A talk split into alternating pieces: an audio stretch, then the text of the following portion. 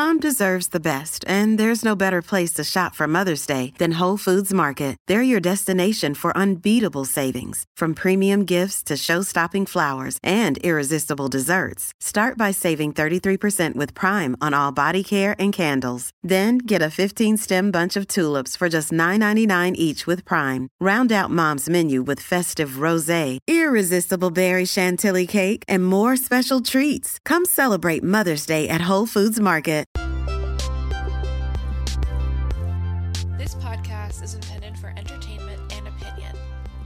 Discussed is meant to be a substitute for mental health treatment. So sit back, relax, and enjoy the show. Welcome to Psychologically Minded. My name is Grace Fowler, and today we are talking about abortion in movies. Now, you can probably guess why I wanted to do this topic at this time, and it is 100% in response to the news that the Supreme Court has overturned the Roe v. Wade ruling that has been precedent in this country for over 50 years and greatly impacts the ability of people to have access to abortion, particularly if they live in certain states in the United States. Now, I know that not all of my listeners are from America, and I understand that this may seem like an issue that's not a big deal in your country if you have more access to abortion, uh, or it even if you live here, it may not seem like an issue to you if you live in a place where abortion is accessible. And you may also be thinking, what does this have to do with psychology and mental health? And so I want to kind of set up the premise before I dive into the three examples of movies that deal with abortion that I'm going to discuss today. So, first off, I do want to acknowledge my bias in this topic. I personally believe that abortion is healthcare, and like all forms of healthcare, should be free at point of service and widely accessible to anyone who needs this type of medical treatment. I do not think that abortion should be considered a moral or ethical decision. I think that it is a medical decision that should be made by people individually based on what their needs are at the time for their healthcare. So that's where I'm coming from. And with most medical procedures, there are psychological components that come along with it. We have entire branches of psychology, health psychology, that is dedicated to helping people who have gone through difficult medical procedures or medical conditions that affect your psychological well being. And so, like any other medical procedure, psychology has a role to play in helping people to adjust to the either pre or post life of this type of medical procedure. And one argument that I think we hear a lot is that abortion, in and of itself, is traumatizing to the person getting the abortion or uh, causes negative psychological consequences after the abortion that will result in things like PTSD or depression. I've seen that argument thrown around by people who are in opposition to abortion being accessible and one of the rationales for banning abortion is that it like ruins people's lives after they've had it. And I'm here to say that based on the literature that is not true.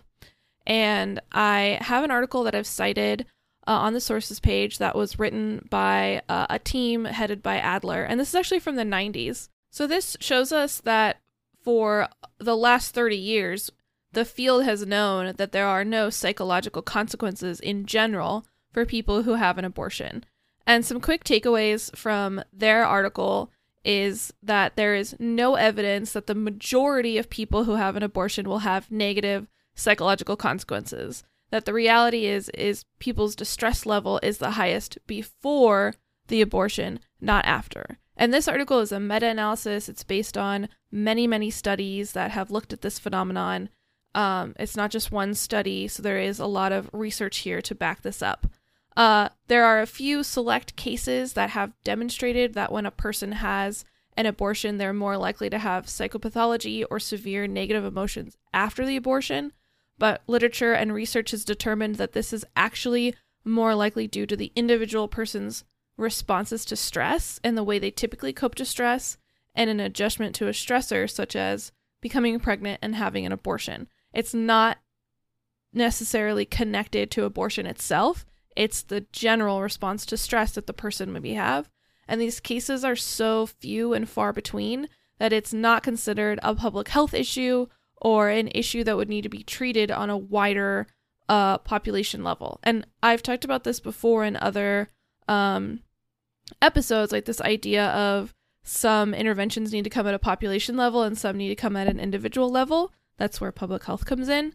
And so, this idea of like se- severe negative re- reactions or emotions after an abortion is not something we would treat at the population level. It's so rare that it's an individual treatment need. And for those who do experience a severe negative reaction post abortion, the risk factors that contribute to that being the outcome are things like uh, lack of social support for the abortion, so the person's family or partner not being there with them when they have the abortion or not supporting their decision, uh, having to terminate a wanted pregnancy. So, those would be cases where the abortion was needed to save the life of the person who is pregnant for maybe fetal abnormalities or some sort of grave medical condition. And the person having the abortion wanted to keep the pregnancy but wasn't able to. And so that can lead to severe negative reactions. Whereas we know that the majority of people who are getting an abortion are getting it for a pregnancy that is not wanted or planned at the time. So you see why that makes it so rare, this severe negative reaction. And the third risk factor is those who have conflicting emotions or insecurity about the decision to terminate a pregnancy. So, in those cases, you're at more risk for having a severe negative emotional reaction to the abortion uh, rather than adjusting to the stressor of going through a medical procedure uh, in a more adaptive way. So, I'm just putting that out there to start this episode off that abortion is, there's no conclusive link between getting an abortion and having negative psychological outcomes. And I think it's better to view abortion as a, any other medical procedure in that it should be considered to be neutral, right? That you can have adverse reactions to lots of different types of medical procedures. Surgery, uh like treatments like chemotherapy, like those you can have very adverse reactions to those and that they can impact your mental health. But they also can be good for your mental health in that they're providing treatment needed to save your life and improve the quality of your life, right? Like receiving chemotherapy, although in the in the immediate time zone can decline your quality of life because people get sick, they have a lot of bad side effects. And again, I'm not a medical professional, but I'm I'm just talking more like generally. Like ke- people's experiences of chemotherapy can be very negative, but in the long run, it has improved their quality of life because they no longer have cancer. It's the same thing with abortion. Maybe in the moment or leading up to the abortion, there is distress and there is difficulty, in dealing with not only the symptoms of pregnancy, but dealing with navigating access to abortion and navigating things like lack of social support or making uh, a difficult decision. But the reality is, is that it's a medical procedure and that the quality of life of the person who decides to get an abortion improves after having the abortion. Like we we know this to be true. And I'm just setting this up at the beginning because I'm not here to do this episode to get into the moral or ethical or religious concerns about abortion because I think that's where the conversation goes wrong.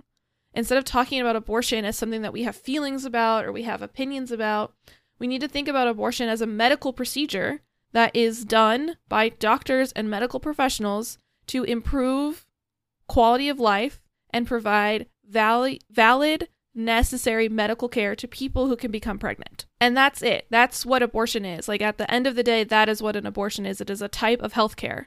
And I, am not even saying that it's a type of birth control. Like it's a type of healthcare. Like it's necessary for health, like well physical well being. And the research is showing that it's also necessary for psychological well being because if the distress is coming before the abortion, then getting the abortion uh, can help reduce the distress, right? Because the distress is related to being pregnant and not wanting to be pregnant. That's it. That's what the distress is related to. It's not like it's not all this stuff about like feeling guilty or like it's healthcare. And I think that I would encourage my audience and anybody listening to this to frame your conversations about abortion in this way that it is healthcare. It's not a conversation topic for religious or political gains. Like it's it's not in those realms. It's a healthcare decision. And bringing it back to those roots clarifies the conversation. Do you believe people should have healthcare or not? Maybe there's a problem with you if you think people shouldn't have healthcare. And stop and consider that. Why why you don't want people to have healthcare. Uh i'm going to assume that the type of people who listen to this agree that at least there should be some level of bodily autonomy. If you don't agree with that, uh, maybe as we go through this episode, I can give you a little bit of information that might change your mind a little bit. And I'll be honest, like I said, I believe that abortion is healthcare and should be accessible and free, like all healthcare. And so I'm a little heated by this decision, and that may come across in this episode. Uh, and I think it's important to show that, to show that the, these things affect us, um, even if they're not immediately impacting our lives. Uh, stuff in the culture, the stuff that goes on in the countries that you live in and your government affects us. And decisions like this affect people's well being, regardless of if it's immediately impacting your life or not. So if I seem upset, that's why. Um, okay, so that's let's do, that's just to dispel the myth that abortion is bad for people's well-being. There are rare cases where it may have some negative emotional uh consequences and for those cases those people deserve support and treatment and mental health support, okay? But in the aggregate, abortion itself is not linked to negative emotional consequences or psychopathology. All right. So, because it's a pop culture podcast, right? We talk about media the purpose of this episode is to kind of show how abortion has been portrayed in the media kind of across several time points and what that says about the kind of conversations that the culture is able to have about abortion. So, first, I do want to briefly talk about this article I found by Sisson and Kimport, published in 2017 uh, in Feminism and Psychology. Great journal. um, and they talk about media portrayals of abortion. So, they did this study where they looked at television shows that had been put out between 2005 and 2015, so about a 10 year uh, span. And they looked at only television shows that had some sort of plot line about abortion. And it ended up being about 89 television shows across that, that decade. And in those show in the 89 shows, only 40% of the shows in uh, portrayed barriers to access to abortion. So that means that 60% of the shows did not talk about any of the barriers to getting an abortion, and the character in the show just was able to go get one or just talk about abortion. And the authors argue that even in those 40% that showed barriers, the barriers were super easy to overcome. So even if it was something like abortion was illegal within the time period the show was set in, the character was easily able to get around that and get access to abortion, even if there was some sort of barrier in their way. And Sisson and Kimport argue that that's not accurate in how real people experience access to abortion and creates this idea in the culture that abortion is just easy to get to and that there's there is no undue burden on people who can get pregnant when you put in these like weird laws because abortion is so accessible. And that's not true. So, one of the reasons why abortion seems so accessible on TV is that most often abortion storylines take place in healthcare shows. So, medical dramas like Grey's Anatomy or ER. So, these people are already in the healthcare system. Most of them are like doctors or nurses or whatever. And they know how to navigate the healthcare system. They know how to get what they need so they can waltz right in and get an abortion or know the right people to talk to so that there isn't undue burdens for them to get access to abortion. So that's one of the reasons why these TV shows seem to act like abortion is so easy to get. The another one is that characters tend to be higher uh, socioeconomic status in these shows, which ignore the challenges and stories of working poor people who need abortions and are more likely to encounter barriers such as cost. So, if you think about the television shows that you've watched that maybe have an abortion plot line, let's just use Grey's Anatomy because I was just reading an article about it. I've never watched Grey's Anatomy, but I did read I did read about one of the plotlines they had. And so there's a doctor on the show who has an unplanned pregnancy and wants access to an abortion, and she's able to get it quite quickly. And if we think about that, there, she's hitting on those two points they brought up, right? She's a doctor, so she's in the healthcare system and knows how to get access to what she needs. And she's higher socioeconomic status because she's a doctor. So not only does that job come with more prestige in our society, like people respect people who are doctors, it also comes with a lot more money. So she's going to have the access to pay for something, uh, even if like insurance won't cover it or it's like in a, even if she had to travel somewhere, she would have access to the money to get herself to a place where she can get an abortion. the reality is is that most people who need to get abortions don't have access to those types of things and we're ignoring a big chunk of the stories of people who need abortions that they don't have the money needed to get to these things uh, and I do want to remind you that again, this study was looking at 2005 to 2015, so there may be newer things that you've watched that um, don't depict abortion in the same way. So just like keeping that in mind that, that we're looking at a very specific time period here. The authors posit that the way abortion had been portrayed in this decade uh, greatly contributed to a significant lack of knowledge about abortion and abortion access in the broader public we all know that a lot of us get our information from TV, whether that's a good thing or not. And so having these types of representations of abortion makes it seem like it's incredibly accessible. So it feels like a compromise to allow certain governments or legislatures to restrict access to types of abortion because it seems so accessible in the movies and in television. The authors also noted a third thing was that um, when barriers were depicted about someone getting access to an abortion, most often the uh they focus on like increased medical risk for the person getting the abortion as the plot line rather than the true barriers to abortion access. So medical risk per the, these authors, medical risk associated with abortion is quite low. The procedure again is a routine healthcare procedure that is quite safe and uh, is performed by professionals, medical professionals, to keep the patient safe. And often these television depictions of abortion focus on this kind of like inherent dangerousness of the procedure itself, which becomes the plot line instead of the person having difficulty actually accessing even care, so even accessing the abortion. And so you can see how not portraying barrier like making abortion seem super accessible but then also making it seem super dangerous how those things kind of line up and form the way that we as a society may think about abortion.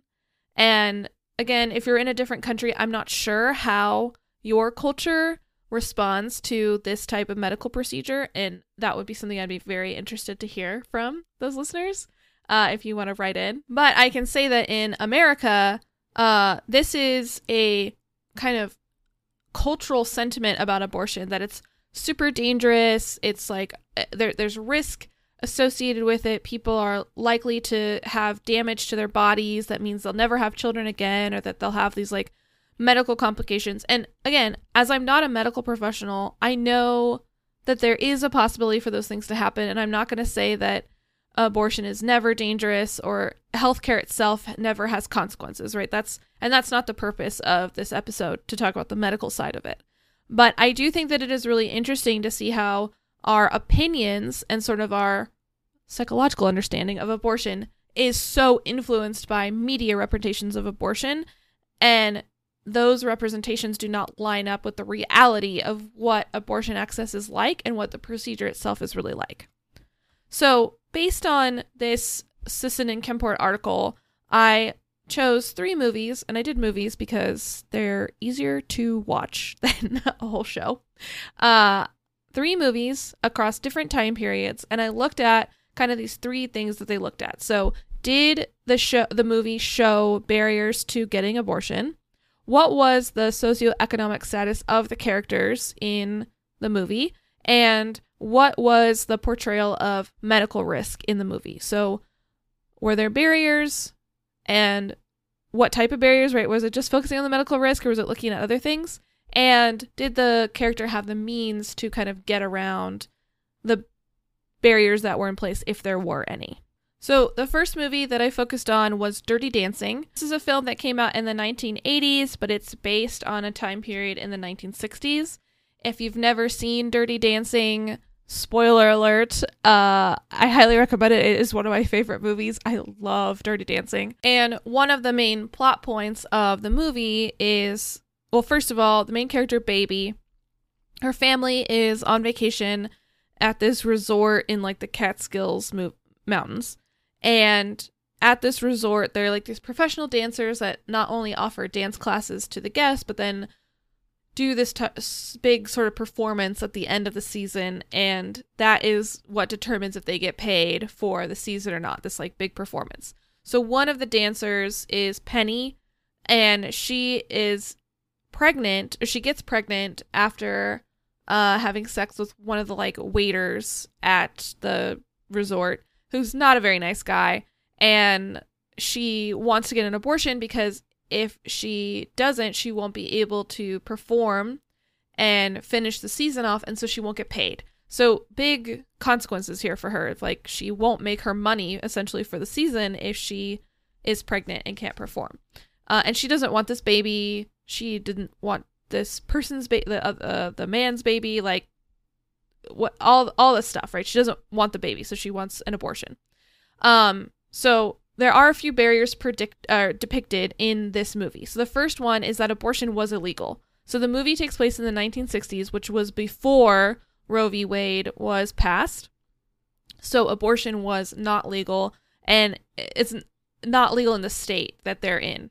I don't remember where the Catskills in, but it's like it's in the South somewhere, right?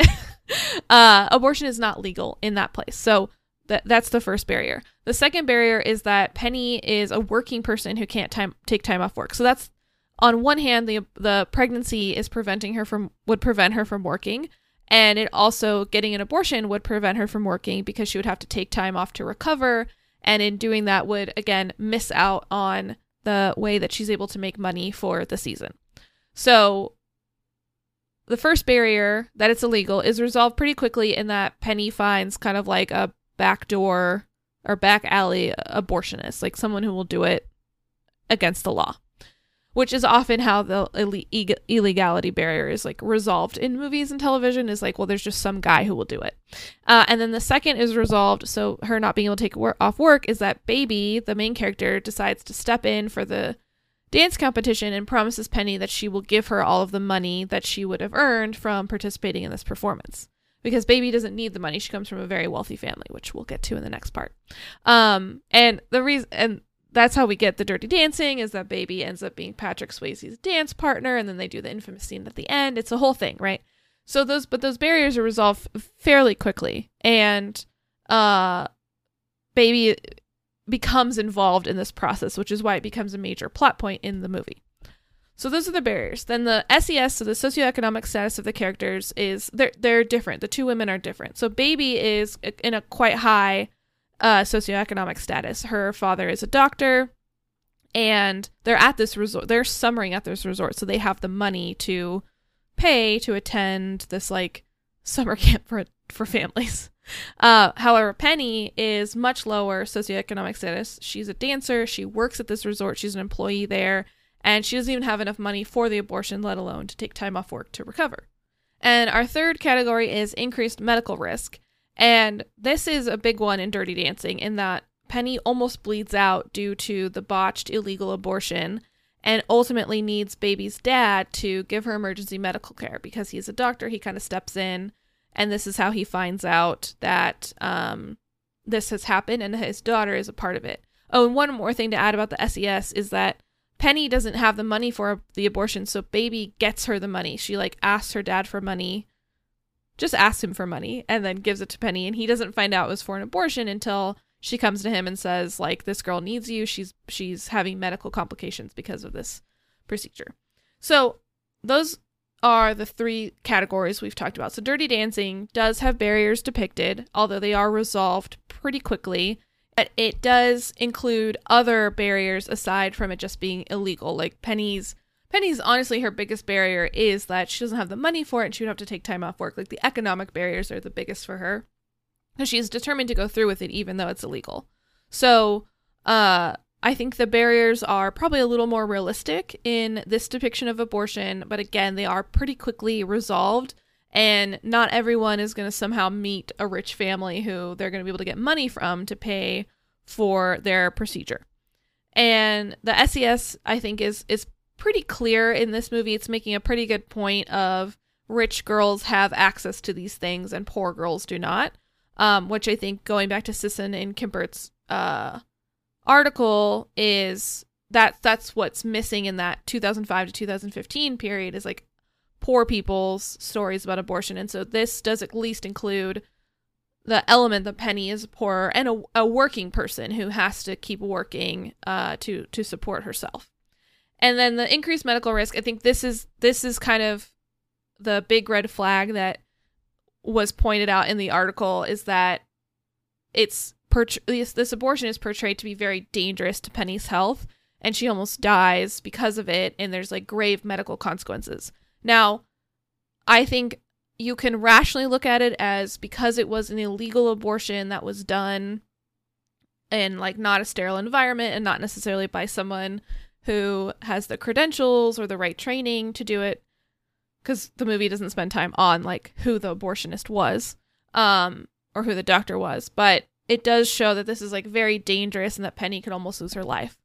Additionally because this is pro roe v. Wade or pre roe v wade and the movie was made in the 80s looking back on this time before i think this was more of a reality that abortion was not seen as necessary healthcare and so was often incredibly risky because it was performed in these non-sterile, non-professional settings. So it's a red flag that it the movie focuses more on the medical risk than the actual procedure or access to it. Um, but I think given the time context that the movie is placed in the 1960s, it does uh, make a little more sense and was probably more more likely an accurate depiction of what it was like to get or try to get an abortion in the 1960s before the precedent of Roe v. Wade had been set.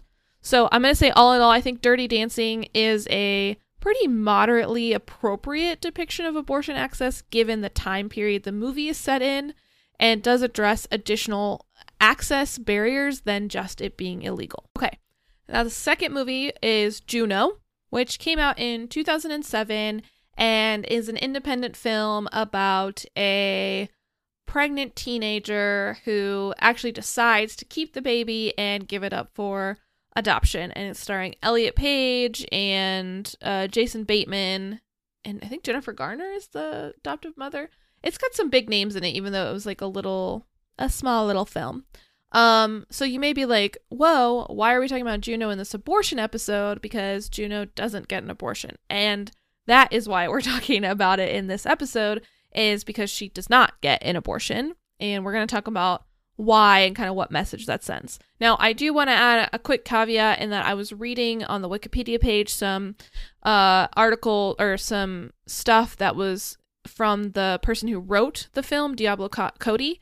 And Cody talks about that their intention was not to write a film that was like pro life or anti choice and wasn't necessarily like making this to be a film to show that adoption is a viable op- option what and that Cody's um like motivation for this movie was just to tell this story um about a pregnant girl and kind of the experience that it could be like to go through this uh choosing to have the baby and give it up for adoption. So and and the movie has kind of become claimed by both pro life and pro choice advocates, and Cody has had some reaction to that. So I encourage you to go read that if you, you'd like. It's on the Wikipedia page. It's it's it's very interesting.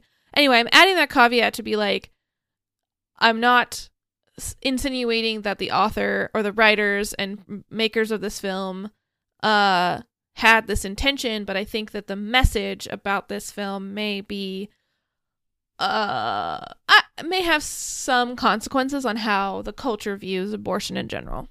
So, let's talk about three uh kind of points that we're looking at in each movie. So, for the first one, are there any barriers depicted to Juno having access to abortion?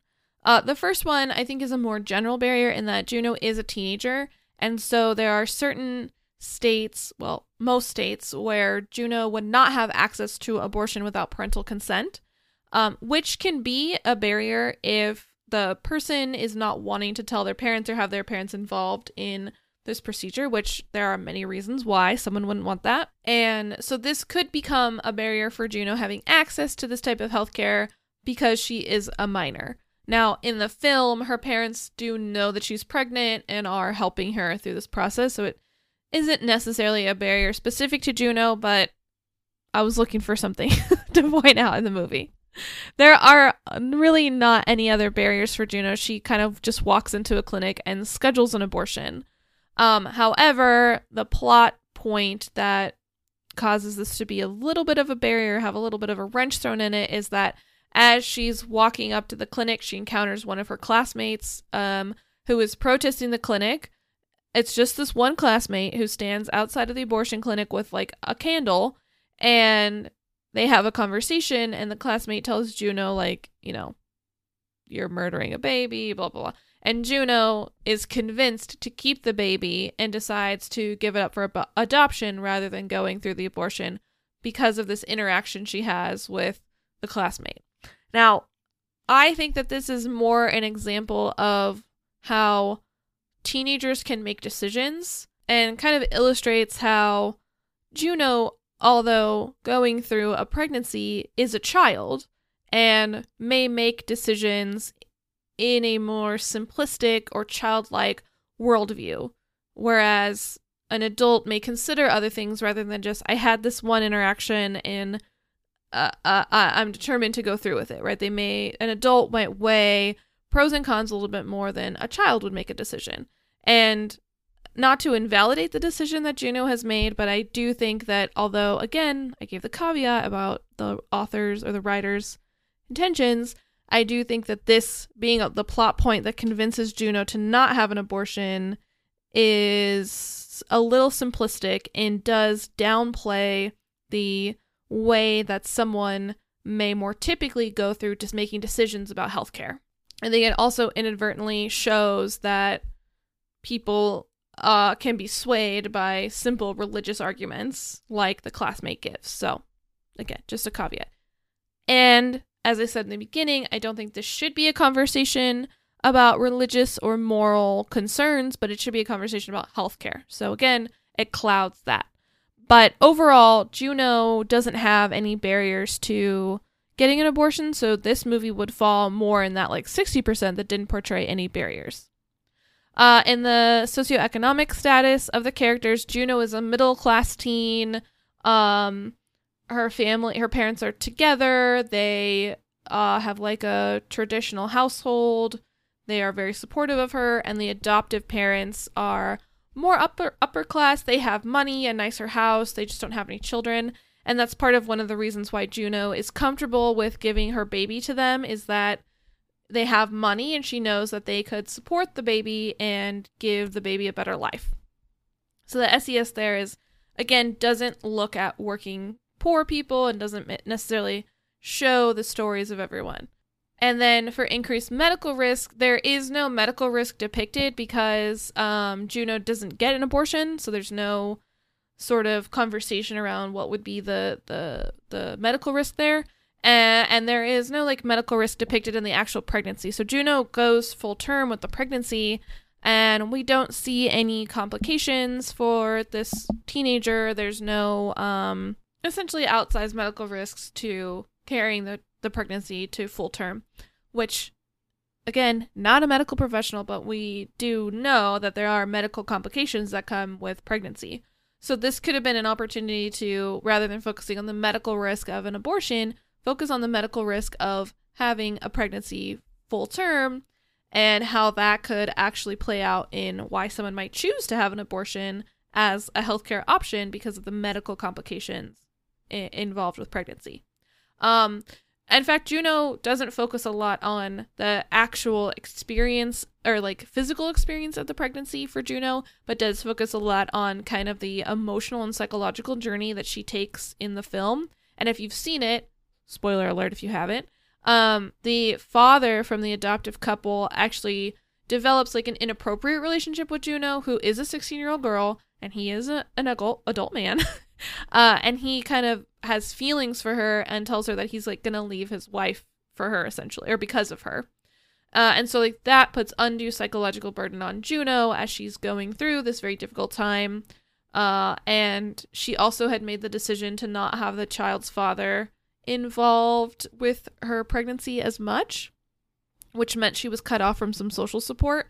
So if you remember from the risk factors for negative consequences of an abortion lack of social support from the partner was was one of the risk factors. So Juno, although not a movie about abortion itself, does have some of these issues at play and represents abortion in a way that kind of divorces it from it being just healthcare and focuses on these more moral, ethical, religious conversations, which is part of what convinces Juno to not have the abortion.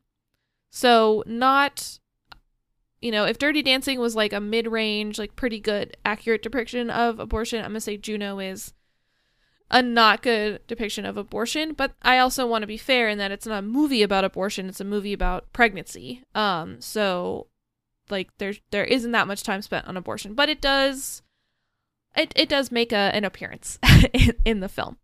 Um, okay, and 2007 also would be in the time that the Sisson and Kimport article was talking about between that decade. And although they were looking at television shows, not movies, I think Juno kind of falls in line with the phenomenon they were seeing that was presenting abortion as like pretty accessible um, if someone wanted it and that but there also being quite a few plot lines about pregnant people changing their minds and keeping the babies. Okay, so the last movie actually is from 2020. It's called Unpregnant. Uh, it's on HBO Max. I just watched it the other day because I've seen these other movies several times, but I had never seen Unpregnant. I'm gonna be pretty honest up cl- up front. I did not like the movie as a movie. it was uh, a little boring. It was not the most realistic scenario and I think it was trying to walk the line too too much between like heartfelt teen f- film and like buddy cop road trip film and those things don't always mesh and so some of it fell a little flat for me. So I say that in the context of like if you go watch this movie after listening to this episode, I'm warning you it wasn't very good. but I did watch the whole thing because I was interested in the way that it portrayed abortion and I thought that it kind of rounded off this like look through time uh, that the other movies uh, don't have, right? Because so we have 1987, 2007, and then 2020. Too bad I don't have a 2027. that would have been really, really rounded it out. Anyway, so Unpregnant. Uh, I'm assuming most of you haven't seen this movie, so I'm going to give a quick, quick summary. We have a, a our main character Veronica finds out that she's pregnant. Uh, her ex best friend Bailey also knows that she's pregnant because she finds Veronica's pregnancy test. Uh, Veronica is like a classic straight A student, popular girl at high school. Bailey is kind of like an outsider. She doesn't fit in. She's gay. She's alternative. She's into video games. Whereas Veronica is straight, conventionally attractive, into cool things. Although I think video games are cool, but all that to say, they're they're opposites. They had been best friends for a long time, no longer are. Bailey is the only person who knows that Veronica is pregnant, and Veronica decides pretty quickly that she wants to have an abortion because she is planning to go to Brown in the fall, and she doesn't want to have a baby at this time, and she is unsure if she even wants to have a baby with the father who is her boyfriend at the time, Kevin.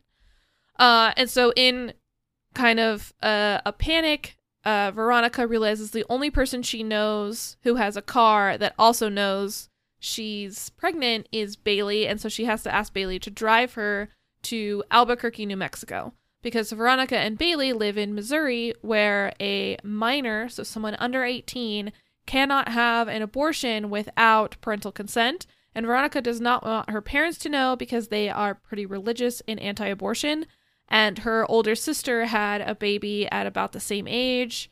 And so she knows how her family feels about pregnancy in teens and knows that they wouldn't approve of her getting an abortion.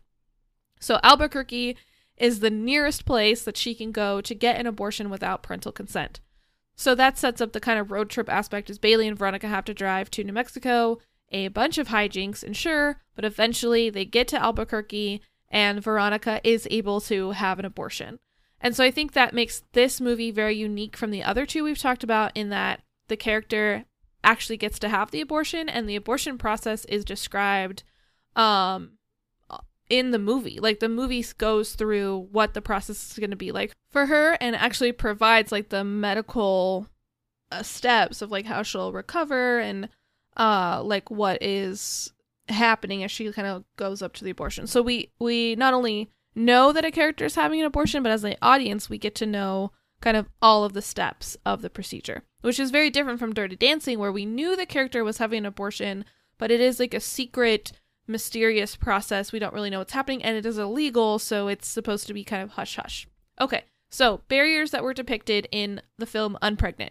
First of all, Veronica lives in a state that does not allow teens to get abortion without parental consent. So that's a barrier in and of itself that she would have to talk to her parents to even get this procedure done where she currently lives.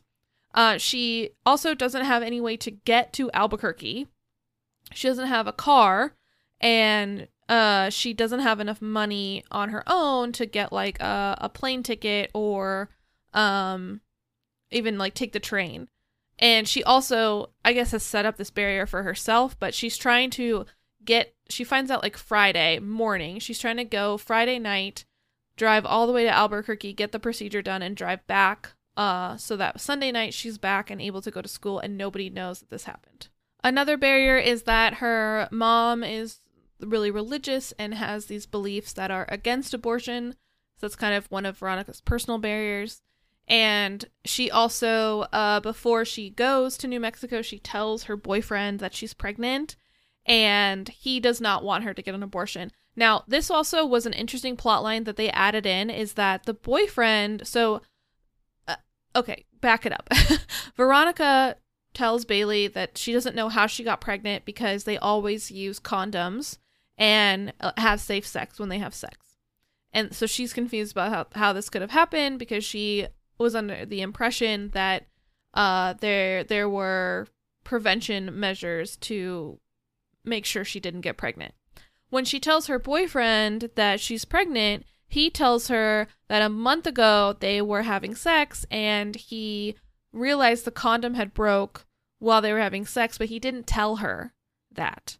And so that was probably when she got pregnant was when the condom broke and if he had told her at the time, she could have taken a morning after pill, which she could have gotten without parental consent and could have gotten more uh, easily and not had to go through this process.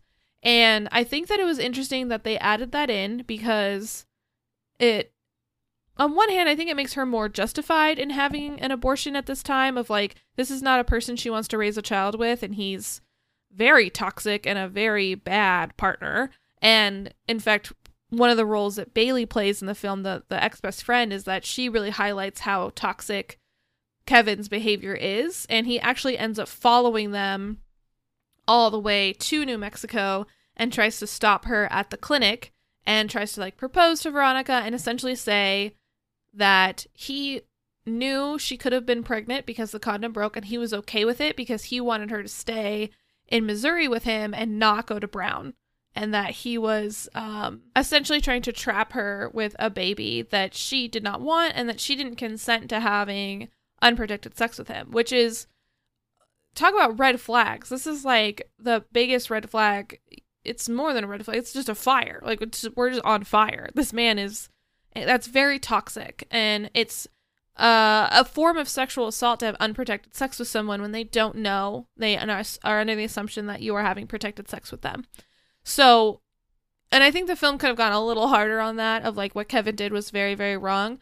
They really just kind of frame him as like a bad boyfriend and Veronica does break up with him.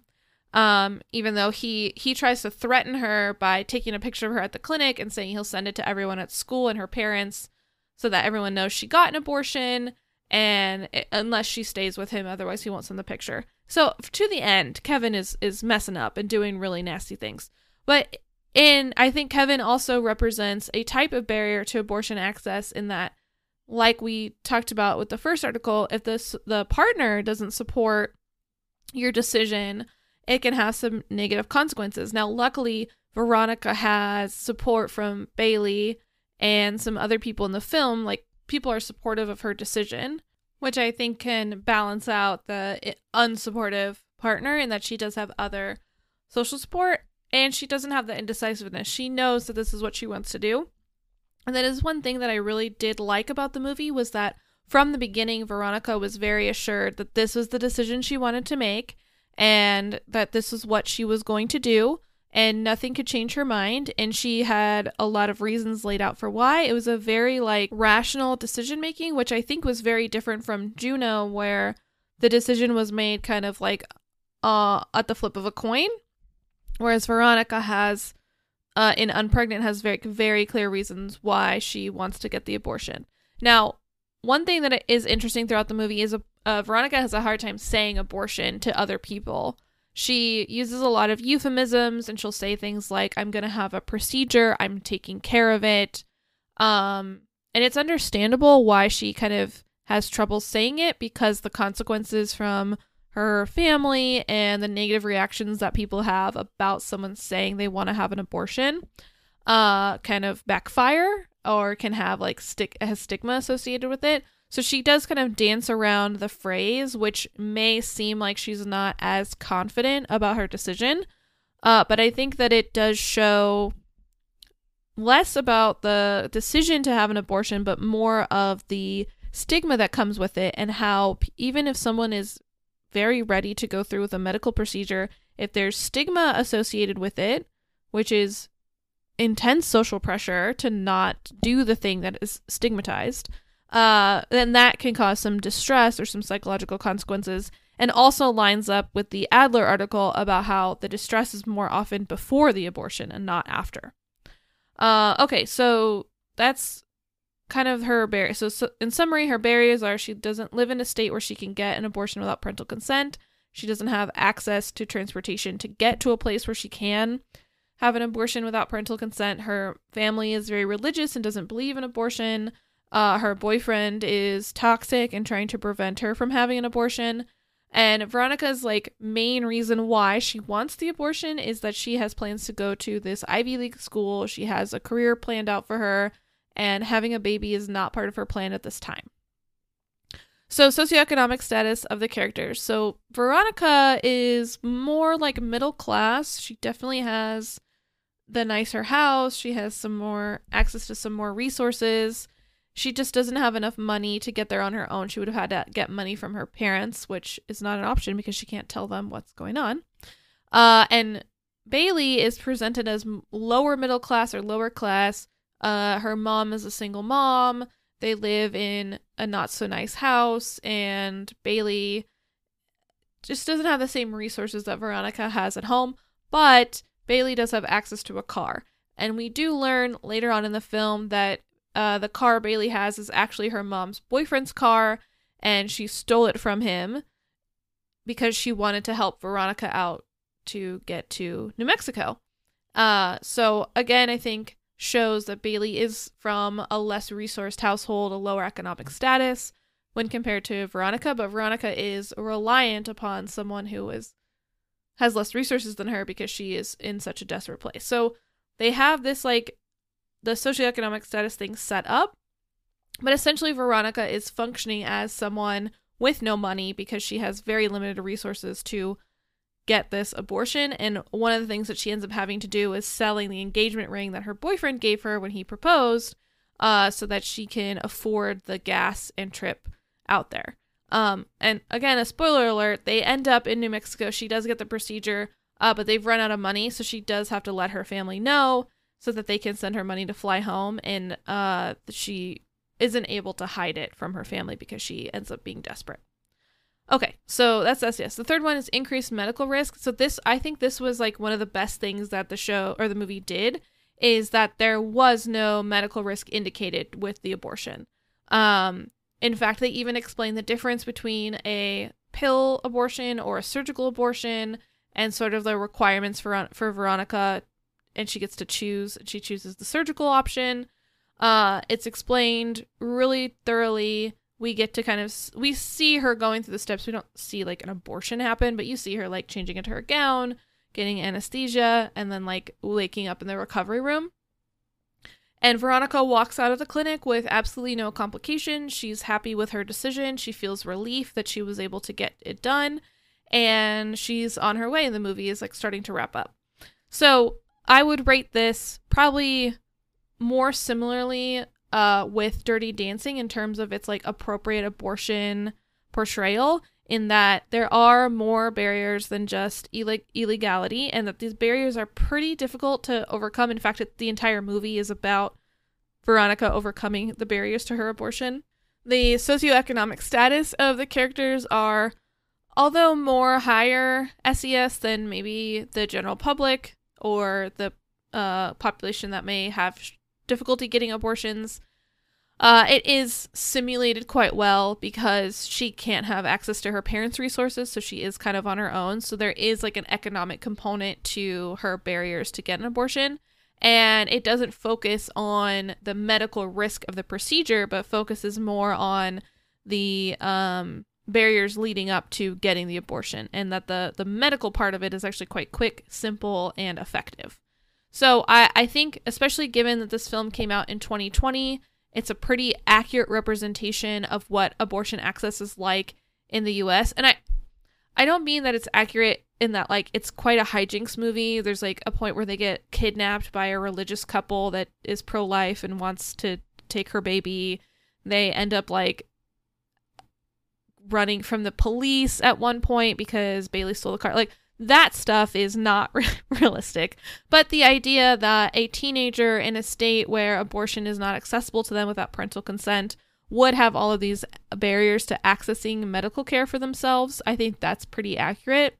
And the uh, ability in which Veronica is able to make this decision and be very confident, I think is a, a better contribution to abortion portrayal than uh, sort of being wishy washy, or even like Juno, where the decision is made for not necessarily a well thought out reason, uh, but is more of like a, a flip of the coin, um, emotionally driven reason.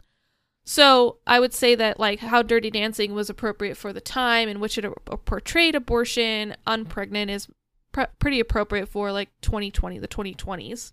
And there is room for improvement because it's not a entertaining movie. Uh, but it is, I think, sh- uh, a good template for moving in the right direction about how to portray abortion in a more realistic way and focusing on these like barriers to to care. Um, so yeah, I would say I kind of would rank Dirty Dancing and Unpregnant at as like better representations of abortion and Juno as a not so great representation of abortion. I know there are a lot more movies and obviously TV shows that deal with this topic, but these are just movies that uh, I was familiar with, and that I thought the the kind of looking throughout the timelines was interesting through from the 80s up to more present day, and has shown that it's always been difficult to portray abortion in a in an appropriate way in movies. And obviously, as we move forward with the new reality in the US, that movies that take place in this country and television shows that take place in this country are going to have to wrestle with this new way to portray abortion where it has become severely limited in its accessibility for a large portion of the geographical outline of America. That there are a lot of people who now, because of the function of the place that they live in, do no longer have access to health care, to a form of health care for themselves because of trigger laws and the ability for states to now make the determination abor- about abortions rather than than there being a federal stipulation that abortion access has to be open in every place in America. Um, so yeah, I I'm trying to not be too political or too uh, outraged because of my personal feelings and beliefs about abortion, but I do want to just reiterate what I said at the beginning is that abortion is a medical procedure. It is a type of healthcare. And if we're going to continue to fight for the rights for people to have access to healthcare, I think that is the way in which the abortion quote unquote debate needs to be framed. It's healthcare. You can have your own personal moral or ethical standards for why you wouldn't engage in a medical procedure. There are lots of people who don't engage in cosmetic surgery because they have moral or ethical standards that they don't want to alter their face or put certain substances into their body. That's a medical procedure that they are deciding to not participate in because of their own personal beliefs. But we don't have to have bans on nose jobs in states because some people are morally opposed to it. That would be ridiculous. Some people don't put the uh, organ donor thing on their license plate because they don't believe that their organ should be taken from them, or if even if they're dead. That's bodily autonomy, right? People get to make those decisions, but we don't outlaw those decisions across the whole country or in a certain state because some people are morally opposed to it. And so that is what I really want you to take away from this episode, if anything, is that abortion is healthcare.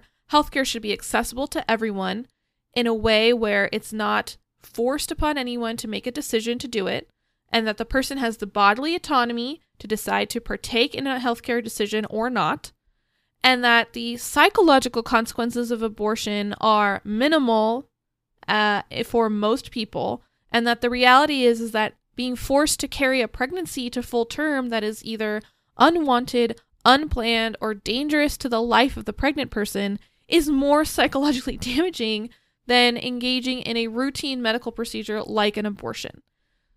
Those are my takeaways for you. I think that that's pretty rational and pretty pretty acceptable and uh yeah, I really I don't have much more else to say. I mean, I do have a lot more to say, but I don't want to just start yelling. Um, and I hope too that doing this and kind of breaking down these um, different aspects of how abortion is depicted in things will make you more aware next time you watch a show or movie that has an abortion plotline will make you more aware of how is it being portrayed, which stories are being left out, and how does this change the cultural understanding of abortion? Is it making it more realistic? Is it making it more idealistic? how is this changing the way that uh, my culture or our culture responds to this medical procedure? So, with that, I just want to say thank you for listening through the whole episode. My DMs are open, email is open. If you have any questions or comments about this episode, I would love to hear from you. Um, but with that, I just want to say I'll see you in the next one. Bye bye. To see the sources and resources mentioned in the episode, visit psychologicallymindedpod.com or click the link in the show notes. To contact me with any questions or comments about this topic or upcoming episodes, email me at psychmindedpod at gmail.com. Please rate and review on Apple Podcasts and subscribe wherever you listen to podcasts. Thank you, and see you in the next episode.